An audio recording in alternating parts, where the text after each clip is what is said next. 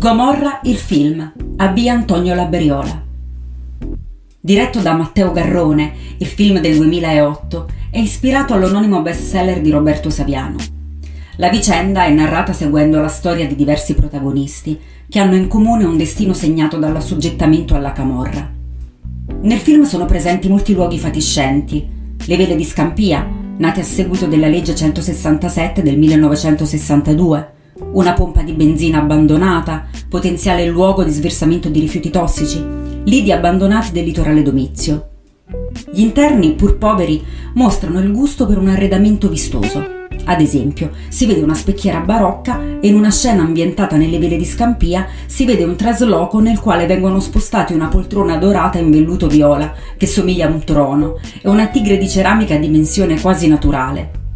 I palazzi vela del Rione Scampia, dove avviene lo smerciamento della droga e dove gli uomini della camorra fanno da vedetta sul terrazzo, sono in via Antonio Labriola, nel Rione Scampia.